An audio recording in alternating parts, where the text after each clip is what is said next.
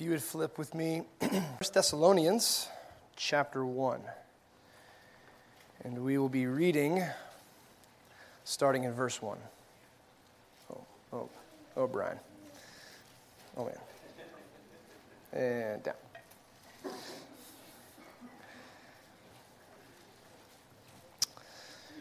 All right, 1 Thessalonians 1 1.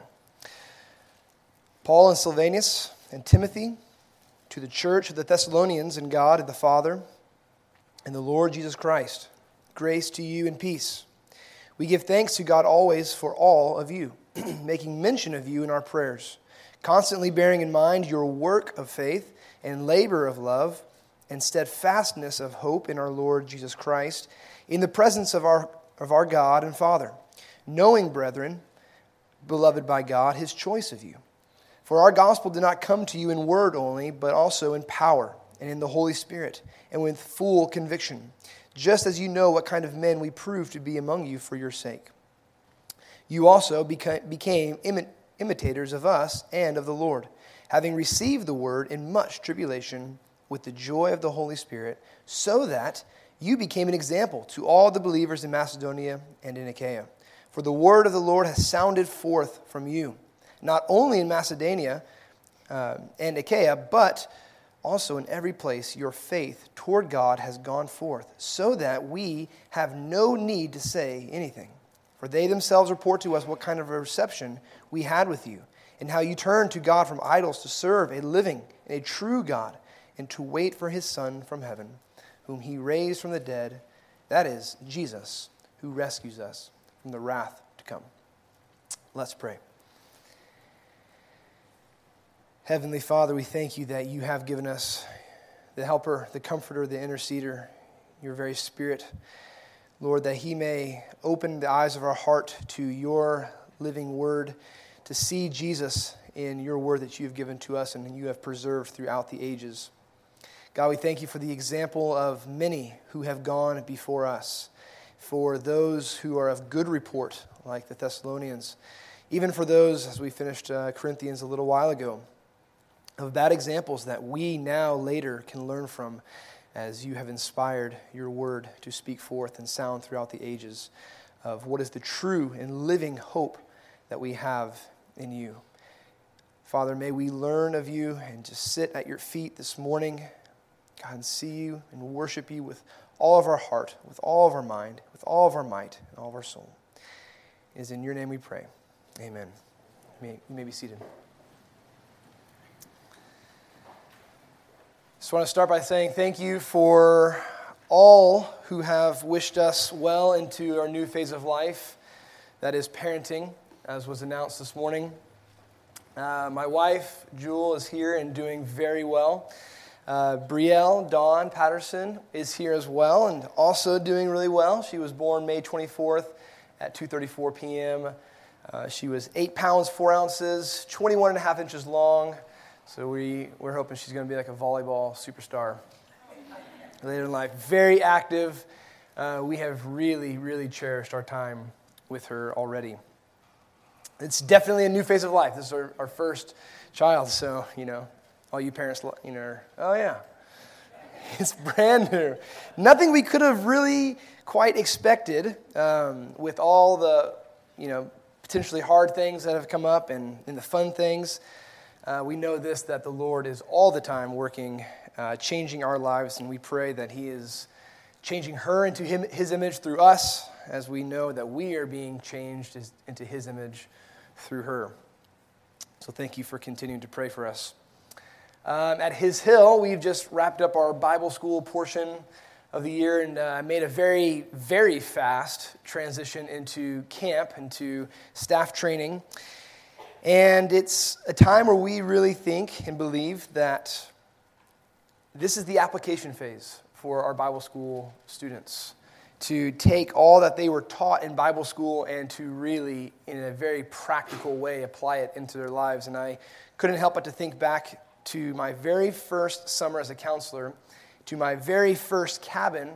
These next two weeks are considered our scholarship weeks of camp. And um, I had a camper who, from it seemed like the very beginning, uh, was just the exact opposite of me. Uh, he, I, I, really have not seen a camper, interacted with a camper quite like him since uh, that, that opening week of camp. Every form of rebellion that was possible was attempted in this first couple of days. I found myself quickly running out of patience, running out of strength, uh, and it was only three days into camp. And I'm thinking, what? How is this even possible? Um, that, that next night, Thursday night, uh, we had what seemed to be a really good, groundbreaking conversation about behavioral change. And I, I walked back into the cabin with him, very encouraged um, with that talk. He seemed to accept what I had said and, and seemed to want to have changed. However, shortly afterward, we were on our way to the showers, and I had told him, hey, we can't play tetherball right now. We can play tetherball later. To which warranted a response of turning and spit entering my face. And I was just struck with astonishment in that moment. And in that moment, right by the tetherball pole on the guy's side of camp, I remember that was the last straw. right? He had hit the very last nerve I had um, already in the fourth day of camp. And it took every lesson I had in Bible school. It, it took every hour of sitting in the chapel. It took every ounce of the Spirit of God to remind me in that moment that my life is not my own. That I was once too a rebellious child like this, maybe not to this degree, but still was rebellious. And there was nothing that I did to warrant the grace of God that He gave to me. And so the choice was there do I choose myself and my emotion, or do I choose Christ? Do I choose to show him the strong, authoritative counselor, or do I choose to show him Jesus in that moment? Uh, that moment, I chose Jesus. You know, my life was not my own. And um, through the course of that summer, that one singular event changed the rest of how the summer looked for me. It was the choice to trust Christ in that moment, that He knows how to reach this kid better than I do. And that may look like the perseverance of wiping spit out of my face and continuing to pursue Him. Um, this morning, I, if I could title it in one phrase, it would be that uh, it would be that which of active faith, faith which moves, faith that has hands and feet, faith that works, works. The Thessalonian church, uh, just a, a, little bit of background here, was, seemed to be a church that actively remembered Christ, their Savior, on a day to day, moment by moment in decisions, and therefore acted in such a way that Christ was being visibly demonstrated to all that are around them. They were really living as an aroma of Christ, as uh, Paul encouraged the Corinthian church. Three times, Paul praises this church. So if you look with me, starting in verse 2, he says in, in chapter 1, we give thanks to God always for all of you, making mention of you in our prayers. Also in chapter 2, in verse 13, he says, For this reason we also constantly thank God that when you received the word of God, which you heard from us, you accepted it, not as the word of men, but that which it really is, the word of God, which is able to work, or I'm sorry, which also performs its work in you who believe. And then finally, in chapter 3, verse 9, he says, For what thanks can we render to God for you in return for all the joy with which you rejoice before our God on your account? This was a good church. This was a church that was actively participating in the grace that God had given to them. In 1 Corinthians, we don't have to flip there, but 1 Corinthians 13 13, Paul makes mention that there are three vital aspects of the Christian life. He says, faith, hope, and love. And the greatest of these is love. And these are the three topics which Paul praises the Corinthians for. So he's you know, reprimanding the Corinthians. These are what you need to be pursuing in Christ. And he is exhorting the Thessalonians that these three characteristics are being seen in them. Look with me in verse 3. He says, We've been giving thanks of you, always making mention of you, by your work of faith, by your labor of love, and your steadfastness of hope in our Lord Jesus Christ. So I want to take a little bit of time and just look at um, those three characteristics that is true of the Thessalonians and really to be asking ourselves are we participating in the grace of God like the Thessalonians were? That we are we imitating their faith as they imitated the apostles who imitated Christ? The work of faith in most evangelical churches, we'd never even think to put these two words together. Right? We run away, we separate. Work faith, never. Right? Because faith is not a work. We did not receive our salvation by any good work that we have done. So we come to this verse and we see, bearing in mind your work of faith. What is that all about then? Well, we first have to remember the context that this is written to believers. This is written in verse 1 there to the church. He's going to say down in verse 5, um, I'm sorry, verse 4, knowing, brethren, beloved by God, his choice of you. All right, so these are believers. They are, they are, they're part of the family, the big capital C church of God. And so from that, he launches into this exhortation that faith, to have faith in the Lord Jesus Christ in our day to day, moment by moment decision making, it can be hard work. I think of James. The book of James reminds us as believers, again, also written to believers, that if we say we have faith, but it is not manifested or revealed into our life practically, he says, What use is it? What worth is that faith? It has no value. If you flip with me just a couple of books over to Philippians, in chapter 2,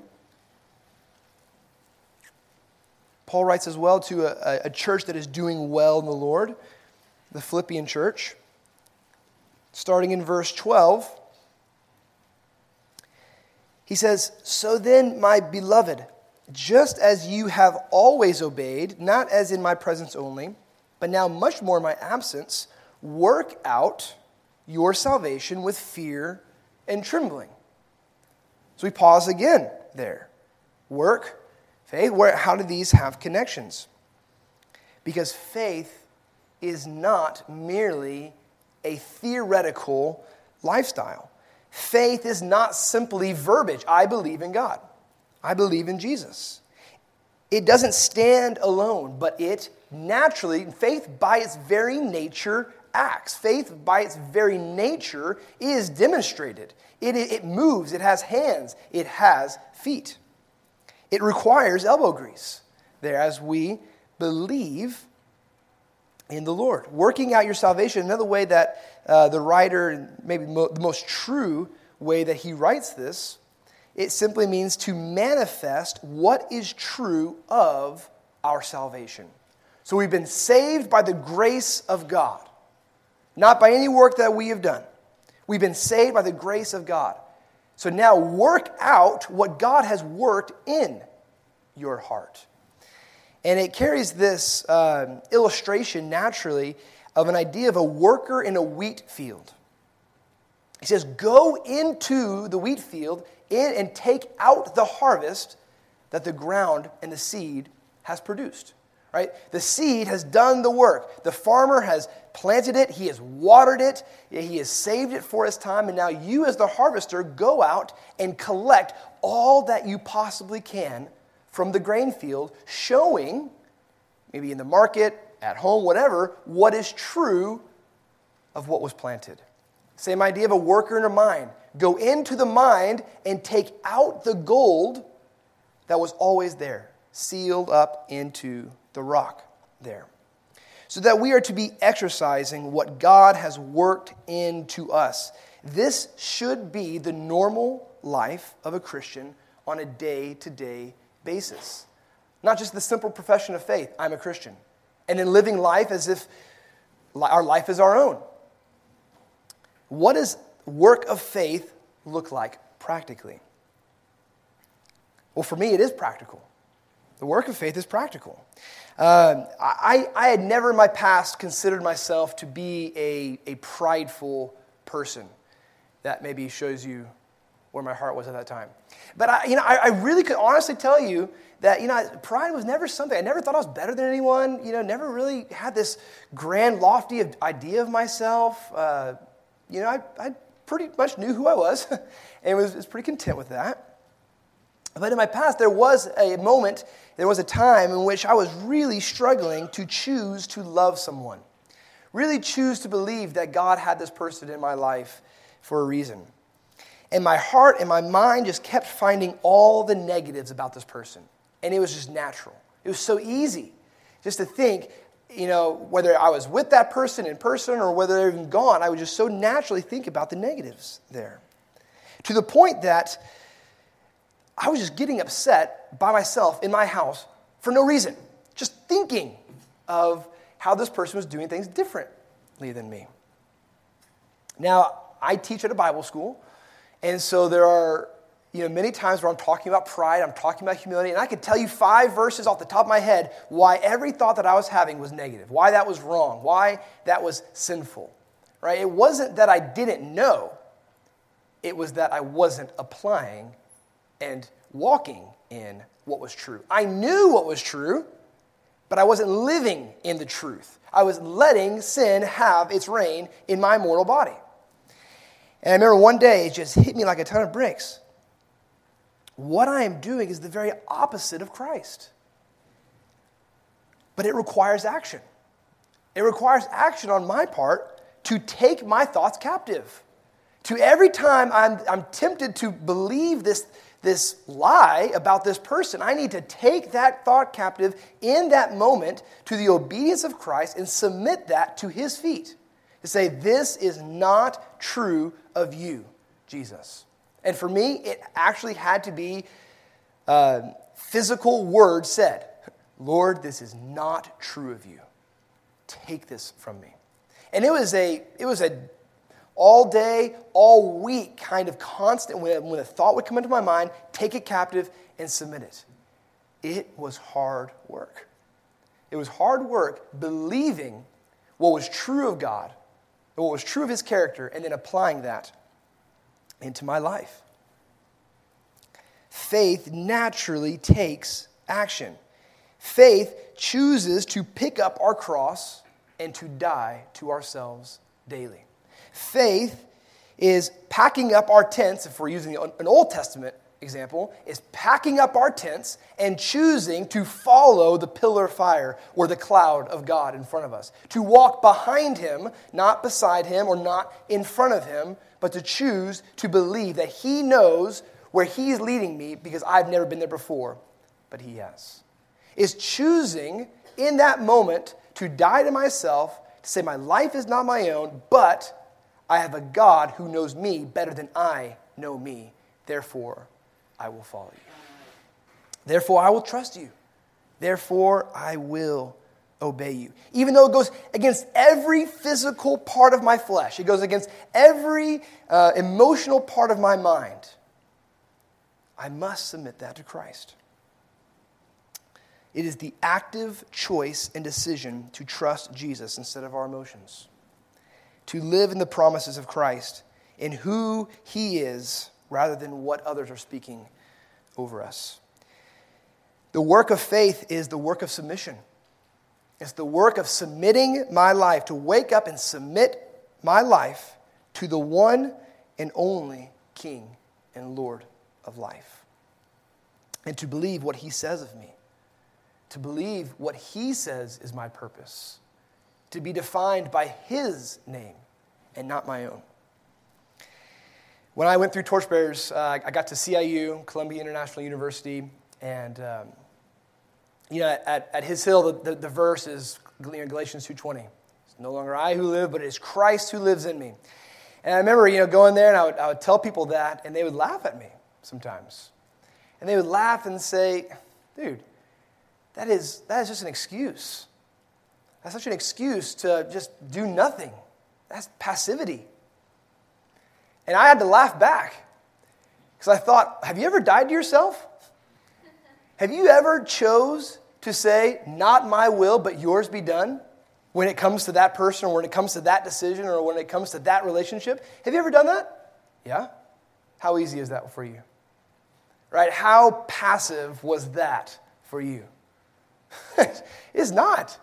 It's one of the hardest things in the world to believe and to trust God for a, even a simple decision. To submit and say, My life is not my own, but Christ, it revolts against every single part of my flesh.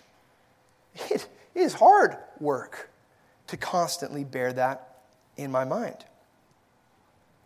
It goes against physical, emotional, and spiritual flesh of me.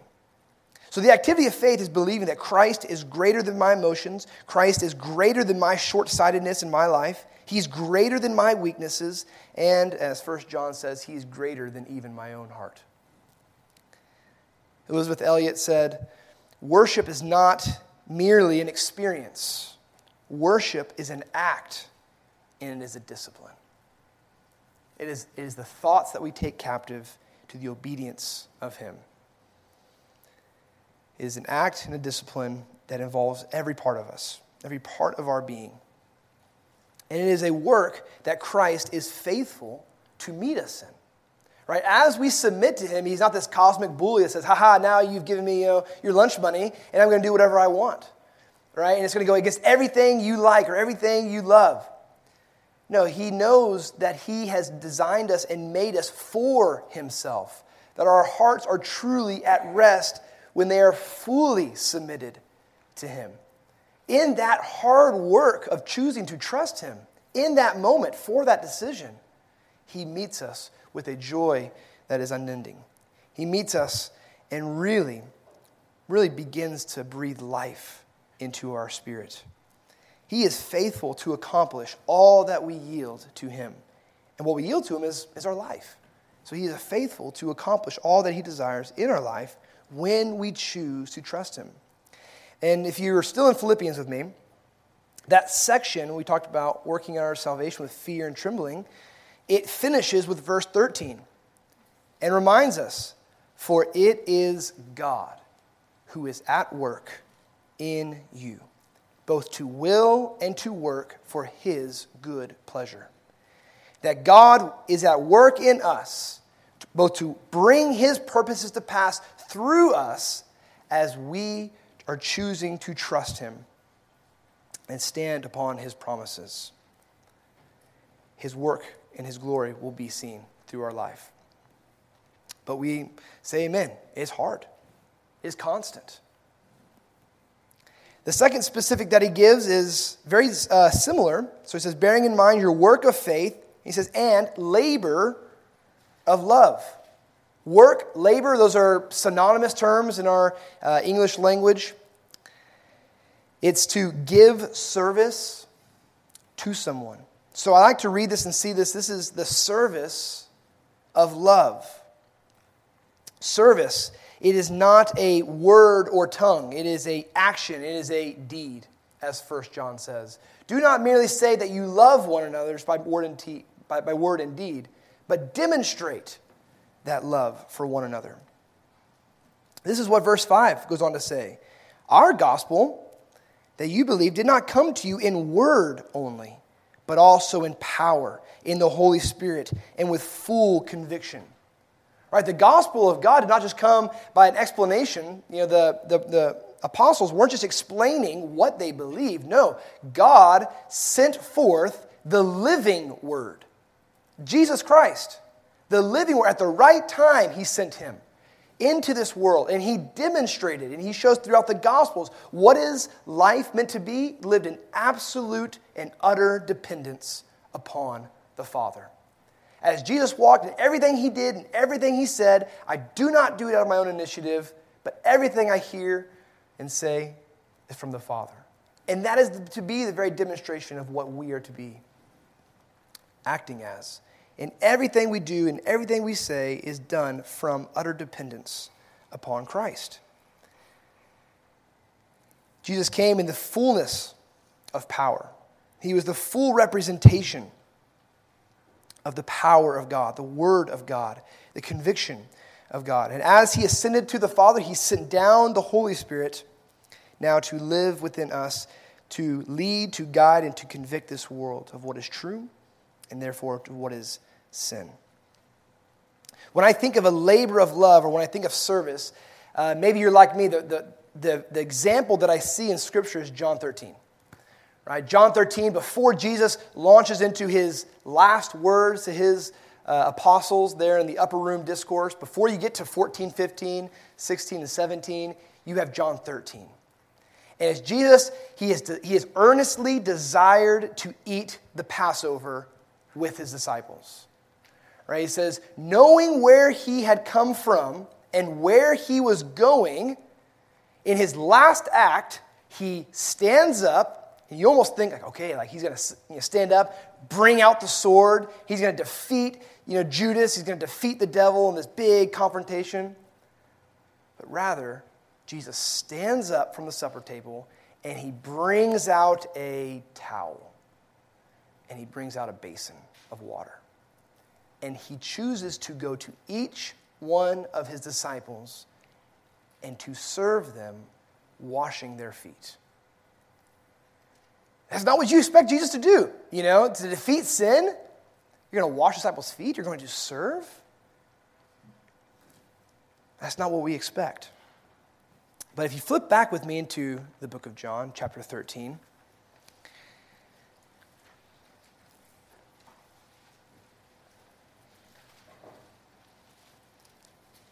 John chapter 13, starting in verse 13. He says, You call me teacher and Lord, and you are right, for so I am. If I then, the Lord and the teacher, washed your feet, you also ought to wash one another's feet. For I gave you an example that you also should do as I did to you.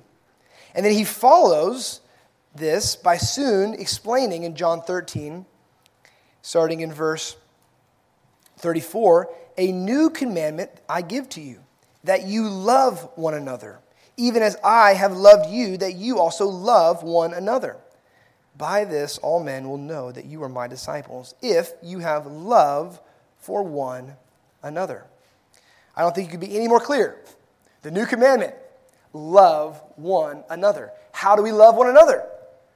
By serving and choosing to sacrificially serve one another. How is love demonstrated? by sacrificial service for one another, considering one another more highly than yourselves, not forsaking your own assembly, but choosing to encourage that person while today is called today. The labor of love is to serve diligently. The labor of love is sacrificial service with payment and reward not being given here in this world but that which is heavenly.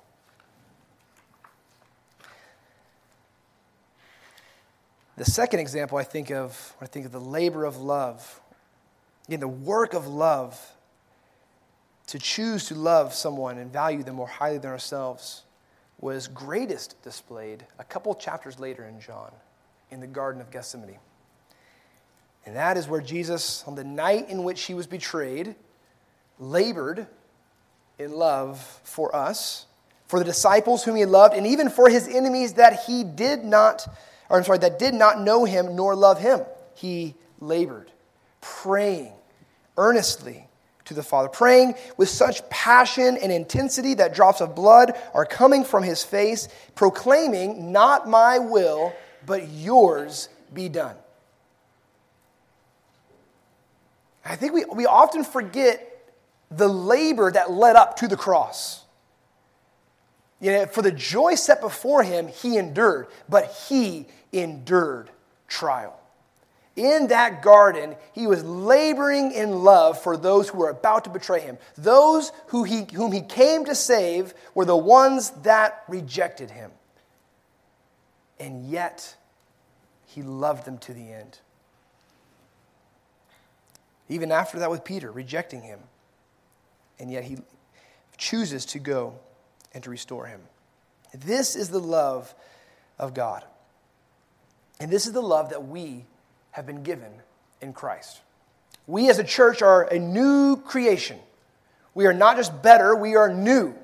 We are, with the name of Jesus over us. We've been joined together with the author of love, the perfecter of love.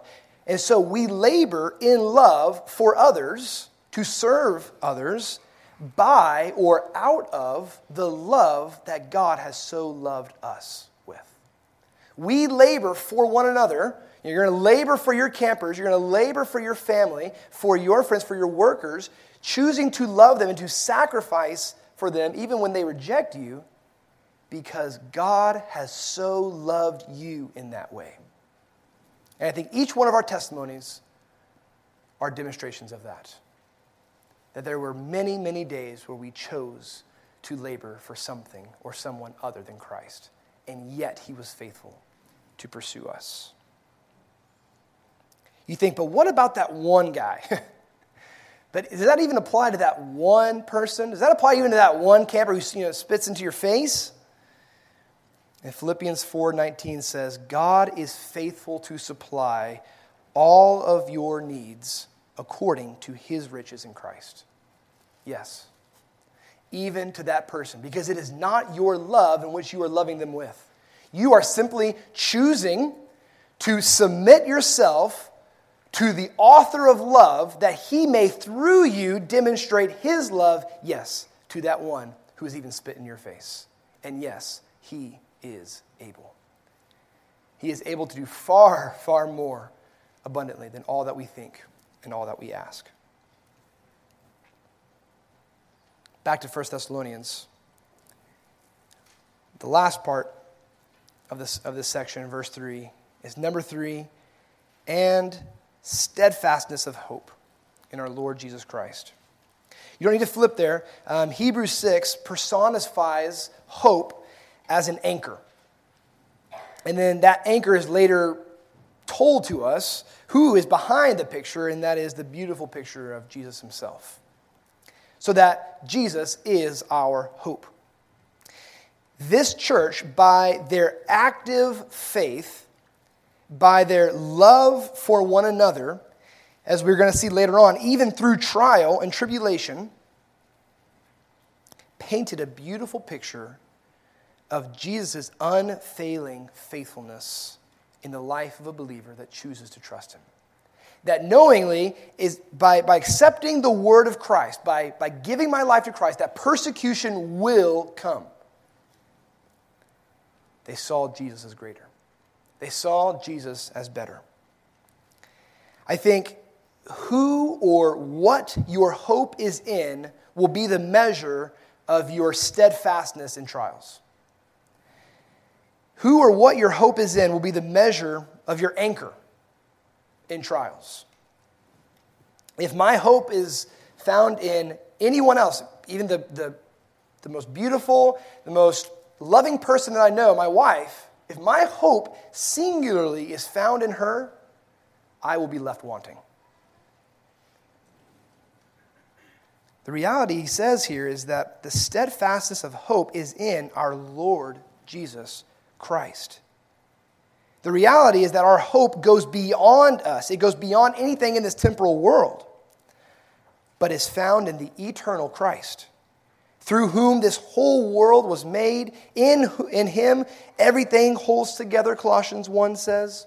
That he has rescued us from the domain of sin, he is keeping us uh, and, and, keeping and, and continuing to perform his faithfulness today, and that he is coming back.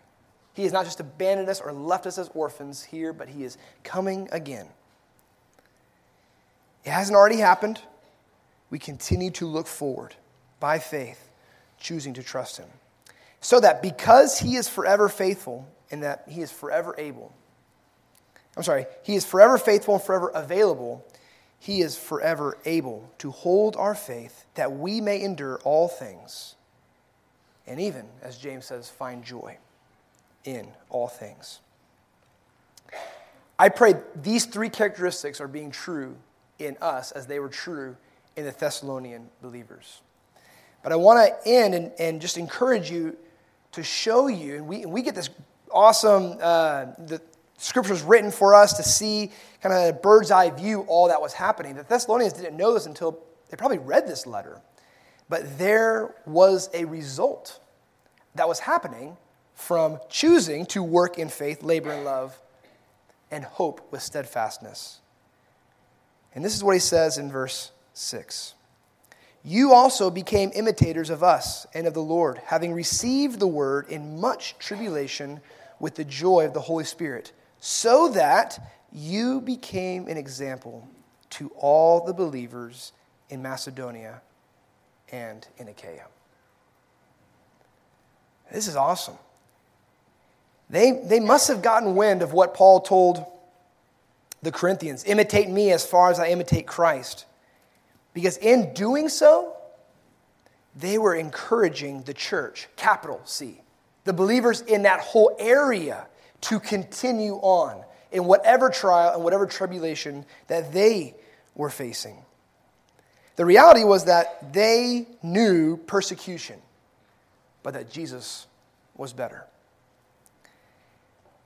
The character of Christ in their lives by choosing to trust him and to walk by faith showed far shown far greater than the despair of our outward circumstances. And others were encouraged to continue on in their faith. I don't know if you've ever had the experience where you hear of a brother or a sister who is you know, in, a, in a hard place, in a hard time. Uh, recently, for, for Jewel, uh, it was one of her uncles, mid 40s, out of nowhere. His leg is just really, really bothering him. Goes up for a normal check in. Leukemia is riddled throughout his body. And so, you know, we've been hearing the updates, we've been praying for him. Out of the blue, actually, the day of our labor, the, on the 24th, the morning of, he texts Jewel hey, can we FaceTime? We're like, oh, okay. And I'm just kind of preparing, like, you know, what, what do you say to someone who has four boys, right, from 16, 17 to, I think, eight or nine? And he's in a bad, bad place. What do you say to someone like that, right? So we get on to FaceTime and we, we open it up. His name is Mark. And Mark is just got the biggest smile on his face the whole conversation, he is encouraging us in his struggle, but also encouraging us about what we're about to face and you know, the labor and the life of a child coming forth. And I'm just sitting there, I, I don't know what to say because I'm like, this is, this is backwards. I'm the one who should be encouraging you because you're in the harder place circumstantially.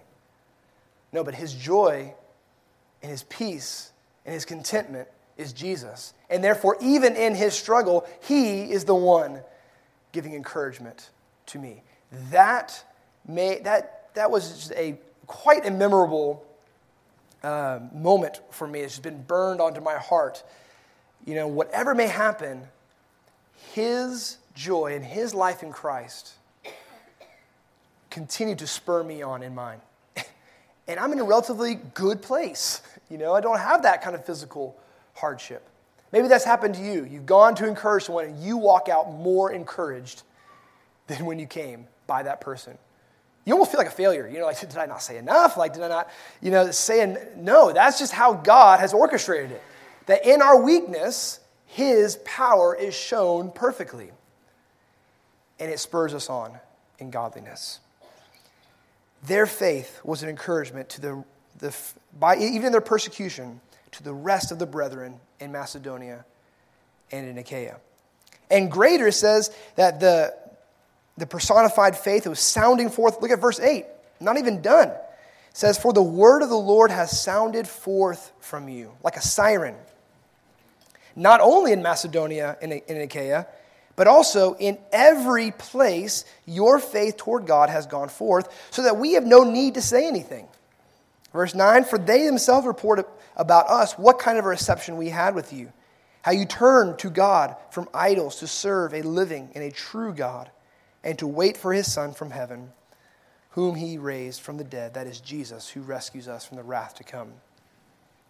So now it even seems that their activity uh, in the grace of God is sounding forth not just to encourage other believers, but also unbelievers are hearing the report about their faith and the hope they have in persecution, right? The choice to love and to submit to God, that others are turning from idols and turning to the one true living God. What an incredible encouragement to receive is you know, to, to read this letter out loud. I'd like to think that Paul's kind of saying to them, if, if he's saying to us, we are seeing Jesus in you so much that the word is traveling across the worldwide web about the height and the depth of your life in Christ that we're just going to sit back. Like, we don't even t- need to take our fourth missionary journey. Like, you are carrying the torch in which we began in you. That's awesome. And that should be true of us. And that should be true of our local churches. Right? That as you know, this church was founded by one who is obeying the Lord, he has gone and he has you know, planted this church in the Lord, that we are taking up the gospel and by our lives practically, by our decisions and choices practically, that we're encouraging other churches and other believers here in Boerne but also that people who don't know the Lord Jesus are seeing Jesus in us. In our submission, we are not only just talking about Christ, but we are showing Jesus. The report was coming to the ears, and those who were hearing it wanted to forsake the idols and turn to Christ, and to wait alongside of this church for the second coming of Christ with hope with anticipation of life and to see Jesus and to not know condemnation, but to know acceptance, but to know true, genuine fellowship for the rest of their days.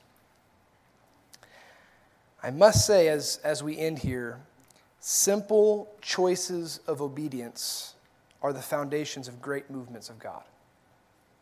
It starts with simple choices of faith that God, the everlasting, the eternal, sovereign God, works through. Simple acts of obedience. And you look through the Old Testament and you see the same in Noah. He simply believed and he started working. And he started working to put this boat together. You see Abraham, God said to him, Go to a country, and he believed and he walked out. He turned and walked and just kept walking until God said, Now, stop. Moses, though begrudgingly, eventually he went and he spoke. And through, he says, of his own mouth, a mouth that is basically useless, God says, I have made your mouth and I am able to speak through it. Just go and I will work through you. So much so that he was an ambassador of God. Simple choices of obedience God uses for profound effects. I don't think the Thessalonians knew quite the extent until Paul wrote this letter to them how great their testimony was sounding out. I don't think they knew how far it had gone. I think they're, you know, if they heard it and was just so humbled to say, We've just been choosing to die to ourselves and let Jesus live. That's all we've been doing. And God was using that for incredible purposes. So I pray today that we would be sober minded enough to see that our obedience to Christ is not just the me and Jesus thing. It's not just me and Jesus, but the results could have consequences that may lead to persecution, but greater than that, that the aroma and the siren of hope and eternal life would be given to this world that is quickly passing away.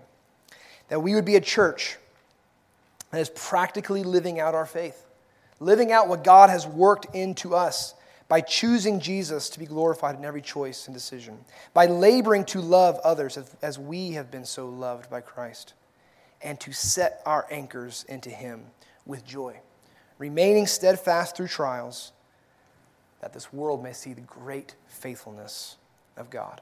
I just want to close by flipping to 1 Thessalonians the very end of this book, chapter 5, starting in verse 23.